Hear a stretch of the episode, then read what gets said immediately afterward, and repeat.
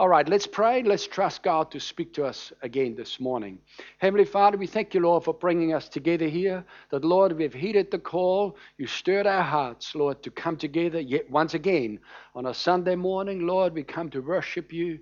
We come, God, to bring our tithe and our offerings. We come to love on you as you love on us. And, Lord, we've come to hear your word, that you speak to us. God, that you instruct us in regards to uh, your plan for our lives, that you teach us uh, how to live a, uh, a godly life and how to live a successful and a fulfilled life. And so we just, uh, Lord, we just clear our minds right now. We put aside preconceived ideas. And Lord, we choose to receive your word and to be doers of it in Jesus' name. Amen. All right, the message this morning is entitled The Power of a Vision. The Power of a Vision. Pastor Vanessa brought a word last week that was very powerful. Um, in fact, she entitled her message that we arrive at our destination uh, in terms of the whole aspect of visions and dreams, and it was quite a comprehensive message. Um, and in fact, uh, in fact, we worked together on getting the outline, sort of reduced the outline was I don't know how many pages, and I could have squeezed it down and dropped out a couple of things and squeezed it down so we can get it into one outline. Um, and um, in fact, I said to uh, this morning, I says, I will not be preaching very long. I says, we got time for other things. And she says, you always say that. And you know, that's the trouble of preachers like that. Just so much to be said. And, uh, and she reminded me, she says, you always say that. And so I'm planning to not go very long today. But we'll see. You know, the Bible says that man makes plans, but God determines the outcome. and uh, so, what I would like to do is to just uh, continue on from where Pastor Vanessa left off and maybe just fill in a couple of the gaps here and there, just bring a bit more understanding and remind us of the importance of a vision. That if you haven't got a, got a vision, uh, you, you better get one you better get one quickly. And if you've got a vision, make sure you write it down uh, because that'll be the general thrust of this morning's uh, message. So yeah, so if you didn't get to the to the service last Sunday, I encourage you to jump online, get on our website, and listen to the message. It's a God word. It's a now word. It's a it's a prophetic word for this church for now. Um, and so the power of a vision. Uh, Proverbs chapter 29, verse 18, it says, Where there is no vision, the people perish, or the people are unrestrained, but happy is he who keeps the law. Um, so there's different translations of uh, the Bible bring out sort of slightly different aspects. Uh, as I quoted, uh, King James Version says, uh, where there is no vision, the people perish. Um, and, uh, you know, we've got different ideas in regards to what perishing looks like. But, you know, when, when uh, when food goes off, we say it's perished. And sometimes people go off. They go off in their attitude, they go off in their, in their life, they're just all over the place. And what's happening is no vision. There's no vision.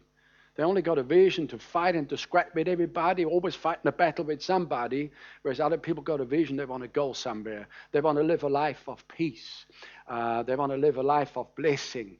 And uh, so where there is no vision, the people live unrestrained. Um, so people with no vision live unrestrained and unfocused lives. Uh, if I were to have uh, two uh, torches, um, both with batteries inside, One's just a general torch that we used to get many years ago. That's just a torch with an uh, incandescent bulb, and uh, you know it was all right. But nowadays you get torches. In fact, nowadays you get them uh, laser uh, torches where you can throw a, a bundle beam from one end of the valley across to the other and beyond. If you tried that with a torch, if you look at it from the other end, you wouldn't even see it because the light diffuses. It's the light's all over the place if I can say that. But uh, with the laser, it, it, it, it starts bundled and it remains bundled. And God wants our life to be bundled with focusing our attention and our energy and our faith in a, in a direction rather than be all over the place. Of course, uh, there is multiple things going on in our lives. It's good to have a, a general vision uh, for our life. It's good to have uh, a specific vision for our spiritual life, for our natural life, for our family, for our vocation, for our for our education, and for for financial vision and so forth. So there's multiple things going on. But let, let me tell you, in this bundle, in this laser, there's multiple strains that we can fit inside and still stay bundled and uh, and focused rather than be diffused in all directions. So people who haven't got a vision for their life live unrestrained and unfocused.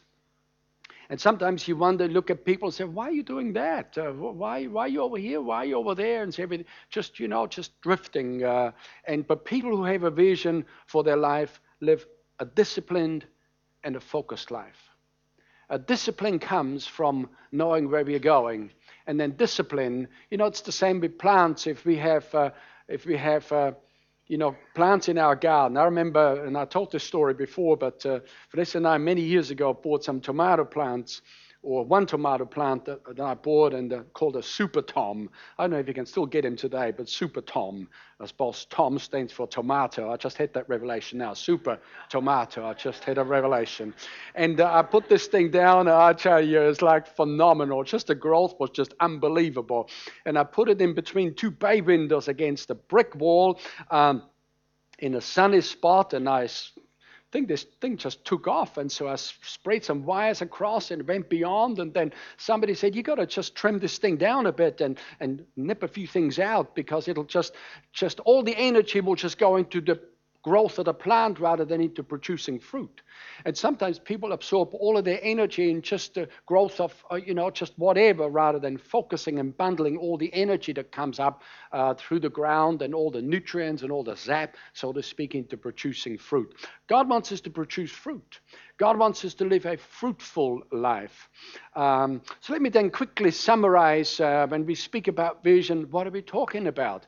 Uh, of course, there's different types of visions. Somebody says, "Oh, I was praying and I had a vision, and, and it's wonderful." And somebody said, "Look, I had, uh, I was, I was sleeping and I had a dream, and it was so clear, it was a vision. It was a Holy Spirit vision, and that's wonderful." But you know, in a general sense, a vision is a snapshot of the future. It is a mental image that is seen through the eyes of our imagination. Do you know, if we uh, look at around with our physical eyes, we can see things, but we can look around, uh, we can look into the future with the eyes of our Im- imagination. We can train ourselves to, to see things quite clearly, uh, to see the future in regards to what it potentially could look like if we bundle our energies and move forward into it. Then a vision is a hope of a better life, a hope of a healed body a hope of needs met, and on goes the list. And then finally, a vision is a desired outcome in the future. And the emphasis there is desired. Everybody gets an outcome, but we want a desired outcome rather than an undesirable outcome. All right, so we can have different visions, like we could have a vision in regards to, you know, health, uh, in regards to what our body is going to look like in five years' time, ten years' time, and there's nothing wrong with having such a vision. If you have no vision, you could find that just uh, that there's unrestrainedness there, uh, and and on goes the list. So we should all have a vision. In Habakkuk, uh, or Habakkuk, as they say in America, chapter 2, verse 1, it says, The Lord answered me and said, Write the vision and make it plain on tablets. Underline the word write the vision. Uh, there's like instruction here. This is a, a kind of a, an instructional piece of uh, scripture where God speaks to us and tells us to do something with our vision. He says, Write the vision and make it plain upon tablet that he may run who reads it. Uh, for the vision is yet for an appointed time, but at the end it will speak, it will not lie, though it tarries, wait for it. Tarries means though it delays, though it may delay for a while. He says, wait for it because it will surely come. It will not tarry or it will not delay forever.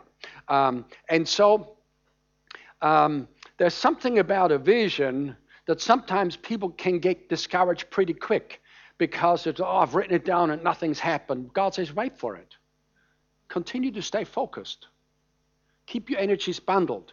Don't say, off and then go back to just diffusing your energies in all directions. Wait for it. He says, though it tarries, though it delays, it delays for a while. Uh, he says, but it'll surely come to pass.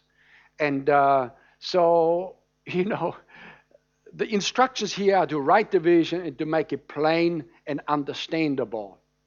Sometimes we get a vision uh, that's not necessarily like you know fall down and have have a trance and see a vision, but I think we just we kind of you know it's God and us sort of working together and allowing the Holy Spirit to just stir our hearts about future things and you know sometimes certain activities that we might do that don't require a great deal of brain power or, or don't require us to speak and so forth. We just sort of daydream and we start to visualize and, and so forth. And sometimes it's good to say, hello, this is something to, more than just, uh, you know, drifting through the day. I, I, believe God's speaking to me and it's good to write it down.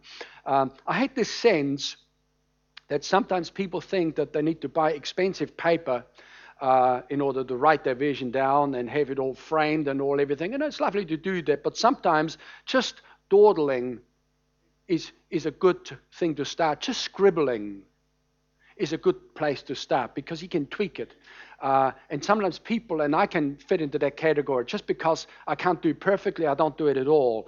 God says, just write something down. Begin to commit something to paper. Begin to commit your thoughts and a vision to paper. Paper. Everybody say paper. Now, of course, nowadays we've got tablets, we've got so many other things, but I tell you, I have a love hate relationship with paper. Everybody say paper. uh, I can't live without paper. I'd like to, but I cannot live without paper. But then I got so much paper, it almost gets overwhelming. I, and I tell you, I've got, uh, I got these exercise pads with the little spiral thing uh, that kind of works best for me. I've done that for years, and it just I haven't found a better system just now. And it feels so good when I look at the page where in the beginning I've written down I guess we might call it a vision. It could be for church, it could be for a specific department in the life of the church, it could be a meeting with somebody, it could be anything. I'll just write down the heading, then I'll write down my thoughts as they come to me in the beginning, because sometimes the initial thoughts contain the, the, the gist of the vision. We can pack it out and fill it in more. Uh, it's a bit like a concertina, you know. Uh, you just got this concertina uh, thing, and if it's just packed together, there's actually not that much. But when you pull it all out, you know, it makes a good sound. And so it is with a vision. Just even if it's just packed together, you can concertina it out later on. Um, and pack it out. And then I write a date on it. And sometimes I write down where I was and uh, what I was doing and what was going on at the time. Just a couple of uh, sentences and sometimes just a couple of phrases.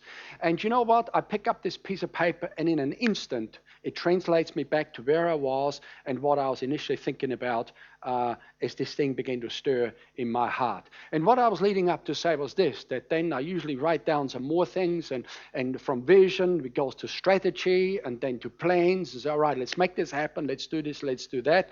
Uh, and then it's completed. And sometimes I just, as I say, I take my writing pad and I put a line through it, it's all completed. This is a vision that's come to pass. It could have been perhaps a need where I was believing God for this or that or the other. And when it's all done and dusted, I tear the thing out and I crumple it up and throw the paper away. I don't need to write it anymore because I'm, the, the vision has come to pass. But initially, we start by receiving the vision and by writing it down. Many times people receive the vision all right, they daydream, they get, they get Holy Spirit dreams and visions stirring in their hearts. And just because they're not as breathtaking as some of them may be, they think, oh, yeah, oh, it's just probably just me. No, no, it's you and the Holy If you're born again, it's you and the Holy Spirit working together. Write things down. That becomes the starting point towards the fulfillment of the vision. If you don't write it down, chances are it'll never get to fulfillment. Uh, so, as I say, love hate relationship with paper. Um, sometimes the more need to write things down, uh, it signifies a more significant life with multiple things going on. The reality is we can only retain so much at any given time in our mind, and then we start dropping things, we start forgetting things. And some people are, are better at remembering others, but nobody can remember everything and hold everything in their mind, or it just can't be done. Imagine, I was just thinking, imagine, you know, if, uh, uh the way that, uh, say, for argument's sake, companies run, or say banks. Imagine a bank that doesn't write anything down. You know, a bank like it's got customers, there's deposits, there's loans, there's transactions, stuff going. Imagine if they didn't write anything down and they and they and you go down there say, I'd like to withdraw, uh, uh, I'd like to withdraw, uh, say, five hundred dollars.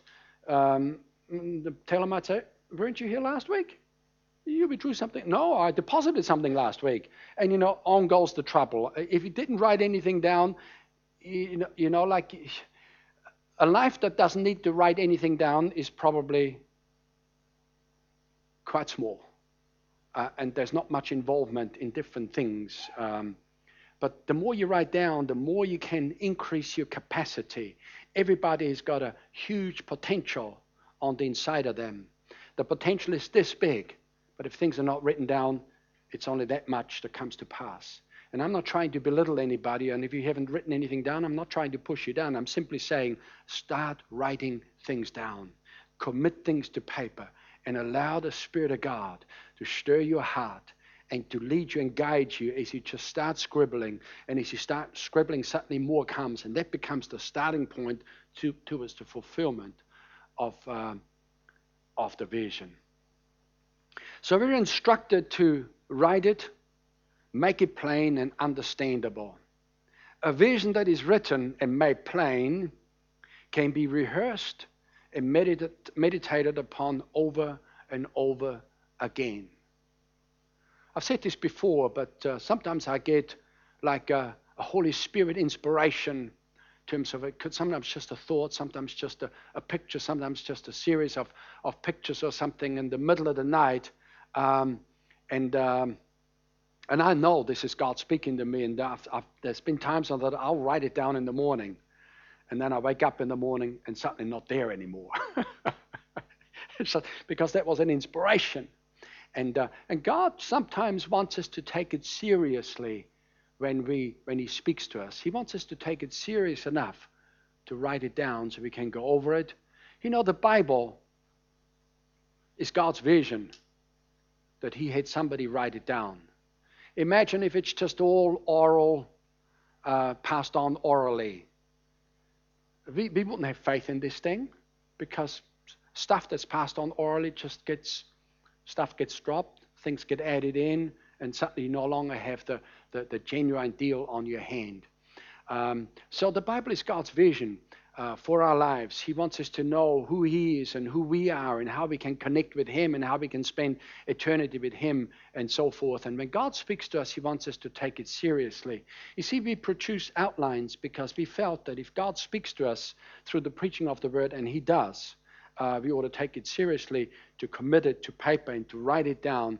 And, uh, and because nowadays we take these uh, outlines, we uh, take them with us into our life group meeting and I understand there's been some really lively discussions last week with the message that Pastor Vanessa brought because suddenly people's hearts are stirred uh, with the Word of God, and that's what happens. So, yeah, so let's write it down. God says, write it down so you can go over it again, just over and over, and it keeps us focused and motivated. Uh, sometimes people say, oh, I just struggle with motivation. Well, write it down and reread it. If your motivation drains away, pick up that piece of paper again, or pick up that, open up that document again in your tablet or in your in your smart device or whatever you've got, uh, um, or your whiteboard at home or whatever you do, whatever you do um, keeps us focused and motivated. Um, a vision that is written can be used to visualize a desired future. Uh, visualization has sometimes been uh, kind of decried as just being some sort of uh, occultic thing, but actually, a visualization comes from God. God visualized the world and a creation, and then he brought it to pass. And God wants us to visualize a better future and different aspects of it. So when we go over that piece of paper again in our quiet moments, and uh, and as we are spending time praying, you know what? You know we might call even a prayer journal, just writing things down as we are praying, writing down impressions, writing down scriptures. And as I say, I have I have got I've got writing pads uh, that from, from three years ago that uh, everything that's been torn out is gone, but everything that's still partly, you know, not completed. Sometimes it's just an idea for a message that God wants me to preach and so forth, and I might reach back sometimes two, three years to pick that thing up and say, now is the right time to do this, and now is the time to do that. So paper is very important. Writing things down is very important. A vision that is not written and not made plain can be easily forgotten. It can just drift away on us. It can drift out of our grasp. Uh, it is difficult to visualize because our mind tends to wander. And it's not just you thinking, oh, my mind wanders. Most people's minds wanders. Uh, and that's why we keep, keep ourselves focused by writing it down so the mind doesn't drift. Uh, and sometimes, even when we pray, uh, it's having sort of a vision as to what we are praying about because in prayer, sometimes, you know, like prolonged times of prayer, like praying for an hour or two, it's amazing how the mind can just wander all over the place. So it's good to keep things focused. And then, thirdly, a vision that's not written down is easily overpowered by negative images of the future negative images of the future, fears of accidents, calamities, and so forth, and, and bad stuff happening. Uh, everybody gets those to a certain extent. Uh, that stuff's in the atmosphere. Uh, our atmosphere is inf- infested with demon spirits that try to come and put stuff on us fears, images of bad stuff happening, and everything. And we need to learn the discipline of fighting all of these thoughts and not letting them get established in our mind. So, I want to start here. Uh, that, by the way, that was the introduction. that was the introduction. Genesis chapter 11, verse 6. Uh, the Lord said, Behold, they are one people, and they all have one language, and this is only the beginning of what they will do. And now nothing they have imagined they can do will be impossible for them. Because um, uh, this is the record of the building of the Tower of Babel. Uh, we just preached about that in uh, Thursday night in Bible college. That uh, Nimrod was a mighty hunter, the Bible says. Uh, Bible speaks about him uh, here in Genesis chapter 11, chapter 12. And he is the man that led the people, gathered them together, and he said, "Let us make a name for ourselves. Let us build a city, uh, and let us build a tower which, uh, whose top will reach right up into the sky. In fact, they found uh, towers of that description in Assyria, in present day Iraq. Um, that there's still towers there. Uh, there's one tower that they reckon was 70 meters tall, which back then was huge. Like today, they built multi story buildings, no problem, but we got you know, technology, we got all, all sorts of things going on, which they didn't have back then, but they had a vision.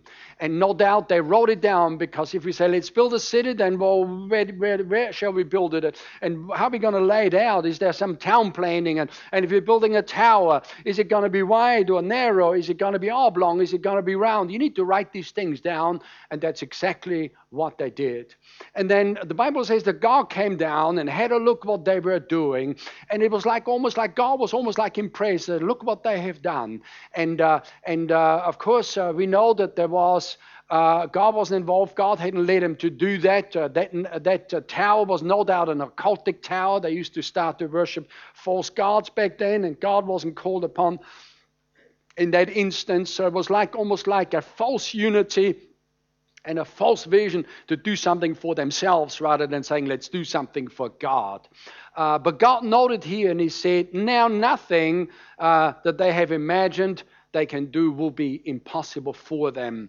Um, and so, even though their motivation was wrong, they imagined uh, or rather they achieved what they imagined to do. It's like in that instance there, God reveals to us, uh, God like gives us insight that there is tremendous power available to the human being if we learn how to use our imagination creatively. God says nothing will be restrained from them that they have imagined to do. And you know, you look today at human human achievements; it's just amazing.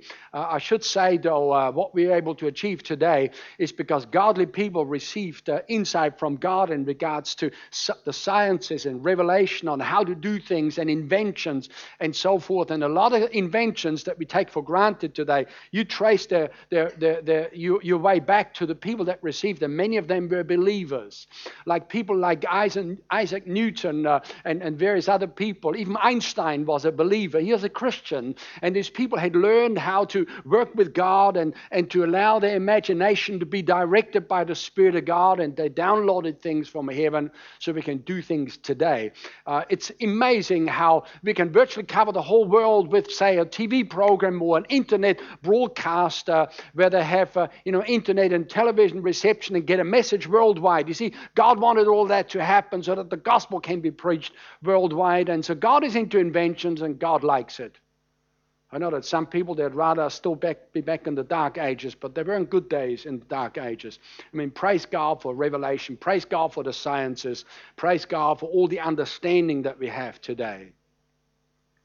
So there's tremendous power and ability at the disposal of human beings. They built this city and this tower without God. But you know, they're tapped into this. Uh, just willpower is an amazing thing.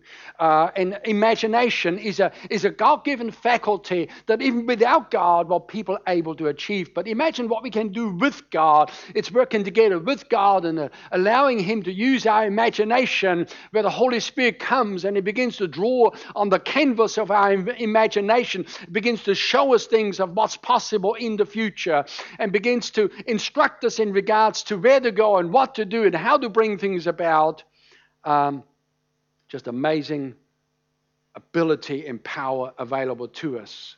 When we become born again and our imagination gets connected back to God, it becomes sanctified.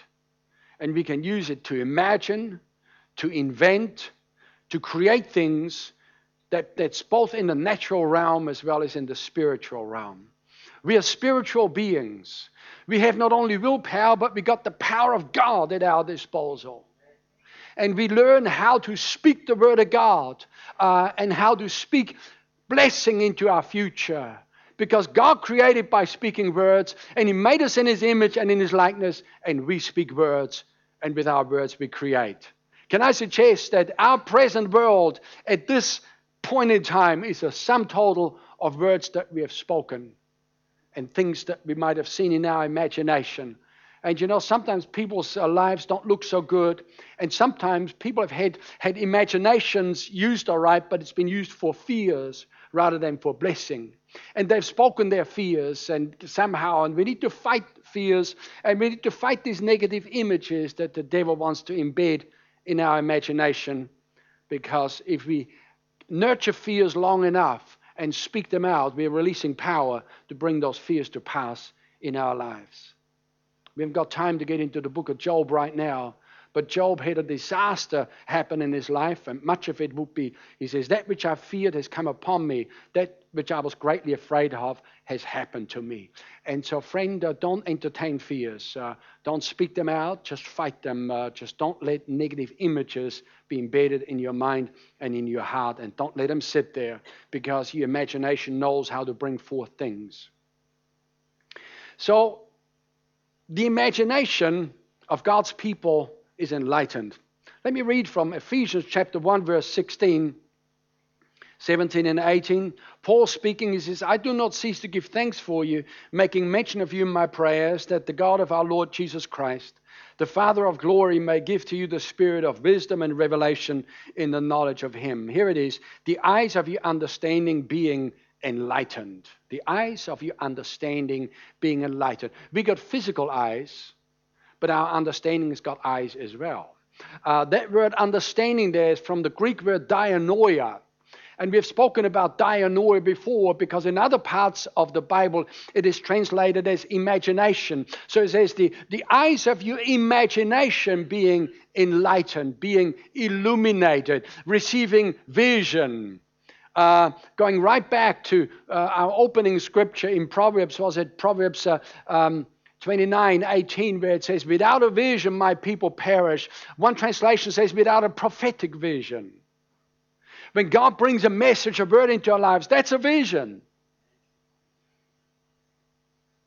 And then we are motivated and we are we're instructed in regards to what to do. We don't drift. We live focused lives. So literally, The eyes of your understanding being enlightened means the eyes of your imagination being enlightened. Being enlightened with Holy Spirit illumination. Being enlightened, illuminated with the Word of God. The Word of God brings light. The Bible says the entrance of God's Word brings light. And sometimes people couldn't see beyond themselves and couldn't look into the future confidently until they get born again and filled with the Spirit and get the teaching of God's Word so that they can dare to believe and dare to visualize a better future. People just, uh, many of you could get up and say, Wow, my life has so changed since I got born again. My future wasn't looking good, and my present was a disaster, and my, pa- my past was worse still. But ever since God came into my life and I allowed the Spirit of God to just, you know, bring courage into my life and, and face the future confidently and, and deal with the things of the past and, and, and so forth and learn how to use my imagination for faith things rather than for fear things, my life has so changed.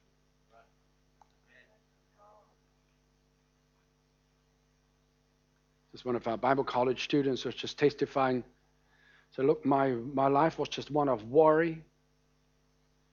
And just worry about this, worry about that, worry about the other. And just one year of Bible college says it's all gone. It is now all gone. There's no more worry.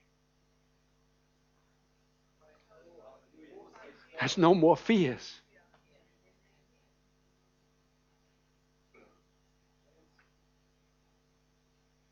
The imagination of unregenerate people on the other hand, is darkened. It's interesting how the Bible speaks about the one and about the other. Born again people are regenerate, what we call born again, regenerate. And then people that are not born again are still lost, they're still unregenerate. And their understanding is darkened, their imagination. Look here. Uh, Ephesians 4:17 uh, this I say therefore and testify in the Lord that you should no longer uh, walk is the rest of the Gentiles walk in the futility of their mind. Gentiles speaks of non-Jewish people. Um, and in this instance, they're unsaved people. He says, Don't walk like they walk, uh, in the futility of their mind, uh, um, having their understanding darkened. Verse 18, being alienated from the life of God because of the ignorance that is in them, because of the blindness of their heart. I mean, there's just multiple things going on. There's ignorance, there's blindness of the heart, uh, there is a, a, darkening that's going on.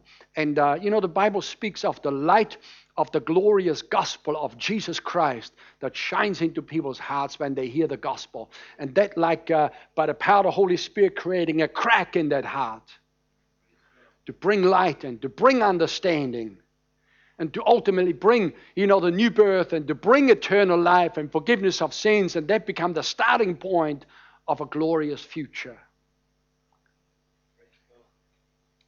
There's two basic functions of our imagination faculty, and they are pre-play and replay. All of us understand replay when we used to have a a video player and now DVD player, put that CD in or that DVD rather or that that old video and just uh, play, you know, replay. Whatever's been recorded, replay. Uh, and we understand that. Um, but you know, part of our capacity in our imagination is to pre play. We can play things that haven't happened yet. We can project into the future and visualize a better life. Visualize that, say, the struggle is over and that good things begin to come. That, say, a young person might pray and, and is struggling and studying and so forth because things are such a struggle, there's such blockages for who knows what. And suddenly, through prayer and the power of the Holy Spirit, that things are now easy an ability that wasn't there before, and suddenly there's an ability there, visualizing things, to imagine, to pre live. So it's pre play and replay, pre live and relive. And here's the problem everybody's got those two capacities within them as part of their imagination. But sadly, a lot of people Too many people live constantly in the past by reliving and replaying their hurts, their failures, and their disappointments. Just over and over and over. I'd say take that remote and put the whole show on stop. Stop. Take that, that old tape out, that old disc, take it out. If it's on the hard drive, yank out the hard drive and stick in a new one. Stop rehashing.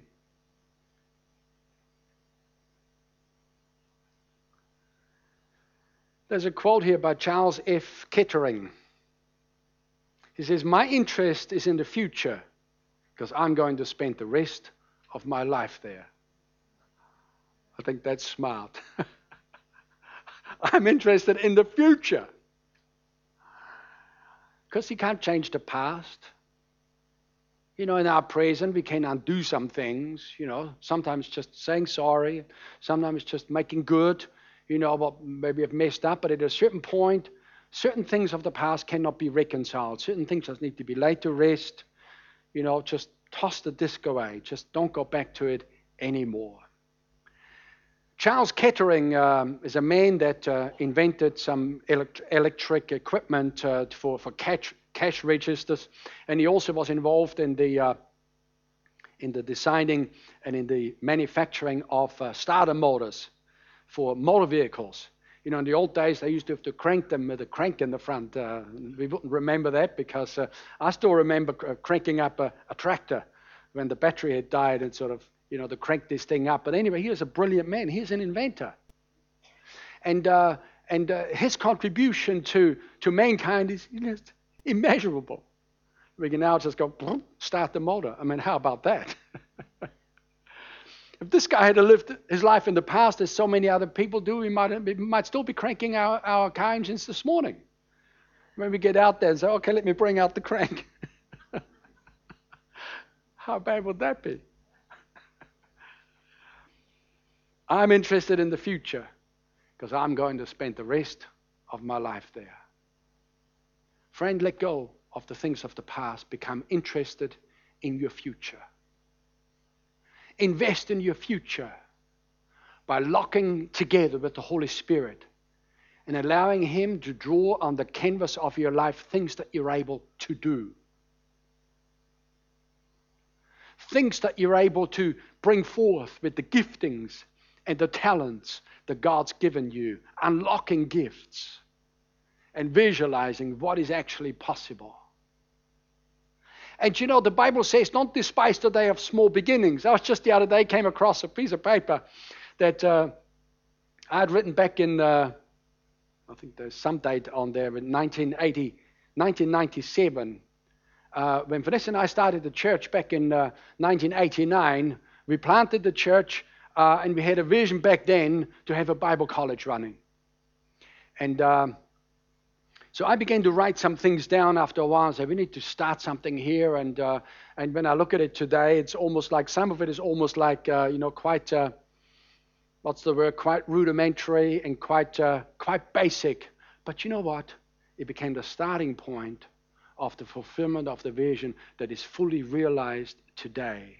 If I had never written anything down, God wouldn't know what to bring to pass in my life because God does not work contrary to us. God works with us. God gives us a desire. God gives us a, a, hope and a future and then helps us to bring it to pass and to move in that direction. That's why I said before, even just scribbling to begin with is a good starting point and allowing things to build on there and you know just writing a new version scrapping the old one and then just packing it out. And because nowadays it's just amazing how you know you take a word document on a computer and just write down three headings and create a space in between and just fill out the gaps. And it's just amazing what we can do nowadays. And, and delete and start again uh, just just write things down.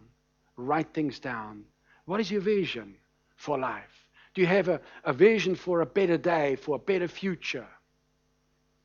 In Philippians chapter 3, verse 12, it says, Not that I have already attained or am already perfected, but I press on that I may lay hold of that for which Jesus Christ has also laid a hold of me. So, Paul the Apostle speaking, he says, I haven't arrived yet. He says, I haven't fully attained. Uh, he says, but I press on. He says, I'm going to lay hold of some things.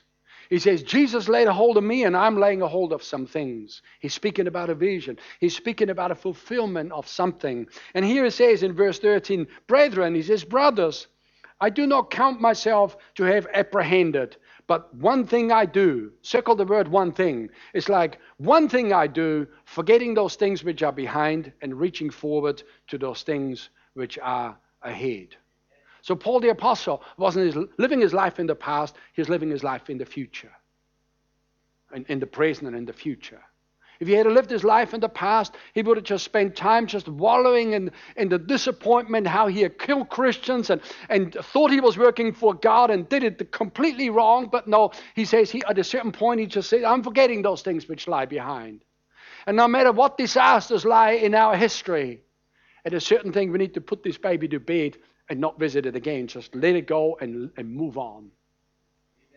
Everybody, I dare say, has got issues in the past that they're not proud of. Move on and let it go.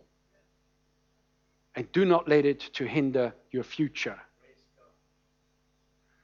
was born and raised in Austria and uh, hill country, and occasionally had a chance to travel into the mountains, and they got these high, high um, what's the word? There's a word for it that I don't know what it is in English, but they got these fields up high in the in the mountains, and what they do is they take the cattle up um, into the mountains in summertime, and before winter comes, they bring them back down again. It's quite a quite a, a deal as they move them up and move them back down. But they have no fencing up there.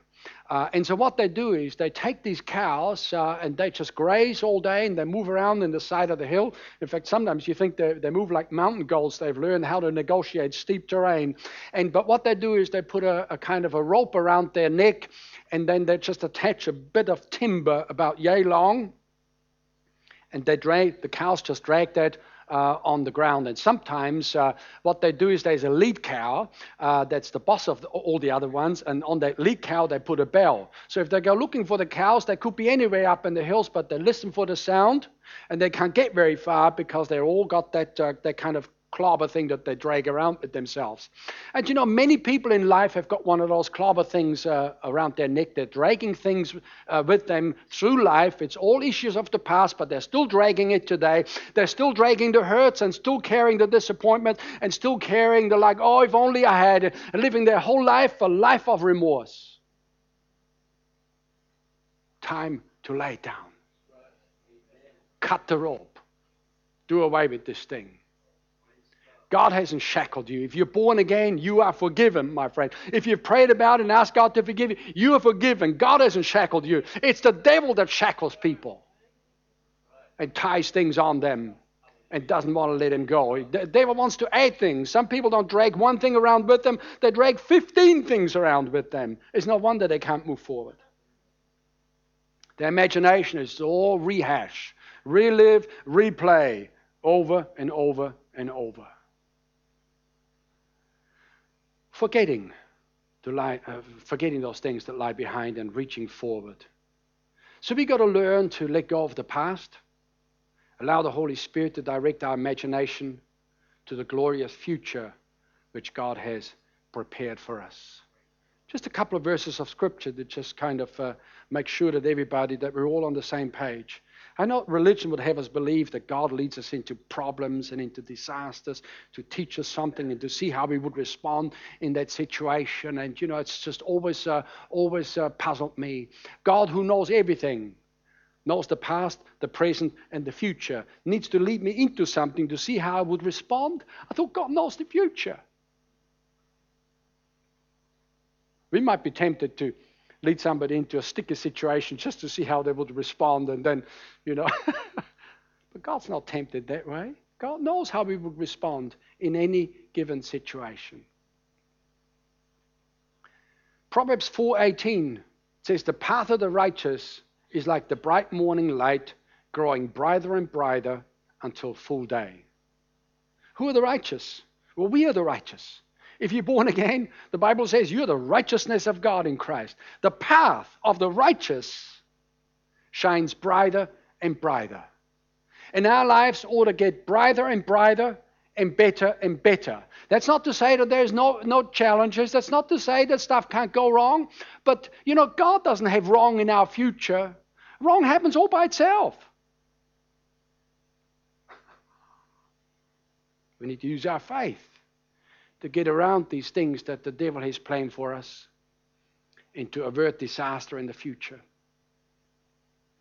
Jeremiah 29, verse 11 I know the plans that I have for you, declares the Lord. Plans to prosper you and not to harm you. Plans to give you hope and a future. God's got a plan. God says, I have a plan. I have a future for you. I have a hope for you. Plans to prosper you and not to harm you. See, God's future for our lives does not contain disasters, calamities, sickness, or any of that other stuff. It's not part of God's future for us. His plan is only blessing. His plan is only peace. It's only health. It's only prosperity. And we use faith to enter into God's path for our future. As I said, a lot of stuff that goes down in people's lives happens all by itself. When I say all by itself, is in, you know, uh, life's just filled with, with, with bad stuff for people. We don't need to use our faith for that. That all, that all just, you know, happens. Uh, uh, much of it happens because of wrong choices that we've made, wrong decisions, um, wrong words that we've spoken, wrong relationships that we might keep, just a, a raft of things. And then, then, of course, the devil tries to attack and tries to put stuff on us. And then the sad thing is, when bad stuff happens in the lives of, say, Christians, then they begin to surmise and they begin to, like, uh, try to get all spiritual about it. And say, oh, God's let me here and God's done this and God's done that. Listen, God had nothing to do with your disasters. These disasters happened without God.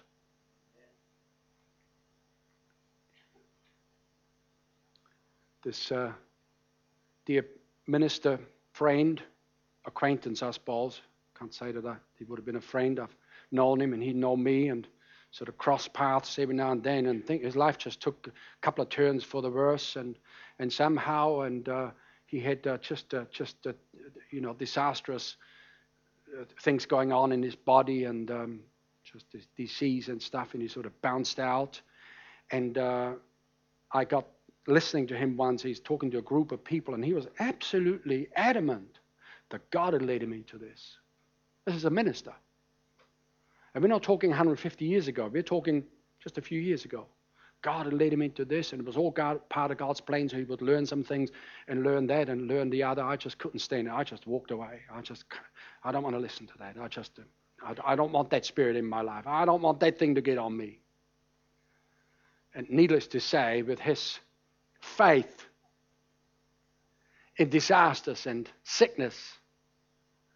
But in months, this whole thing took him out and he, he's gone today.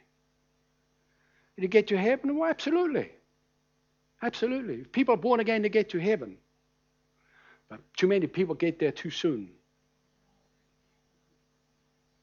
God says, with long life will I satisfy you and show you my salvation. Psalm 91. With long life. God's plan is long life. God doesn't pluck one flower sooner uh, than, than before it's left out its life.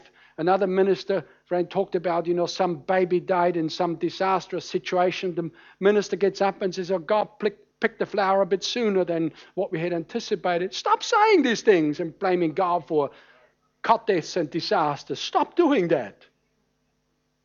It is an affront to God to blame God for disasters and calamities.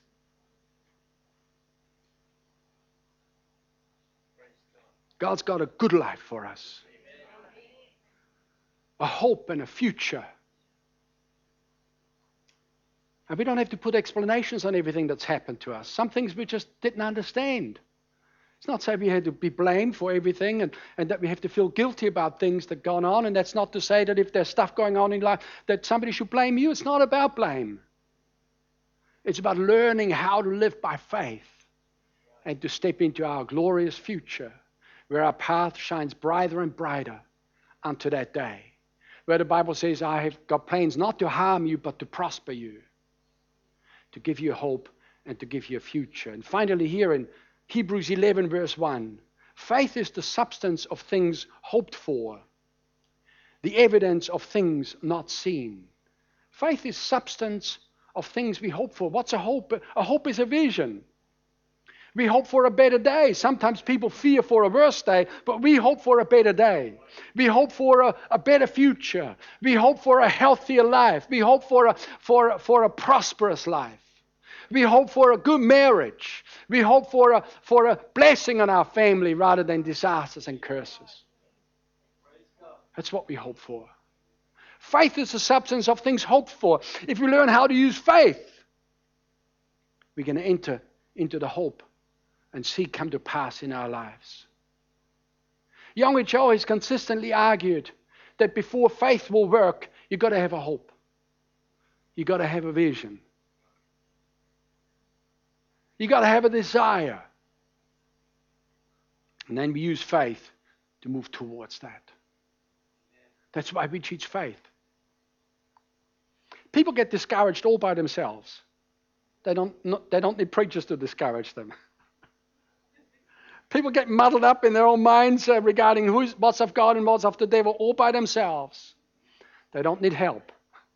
They need help to, to clearly and rightly divide the word of truth. One of the musicians could come.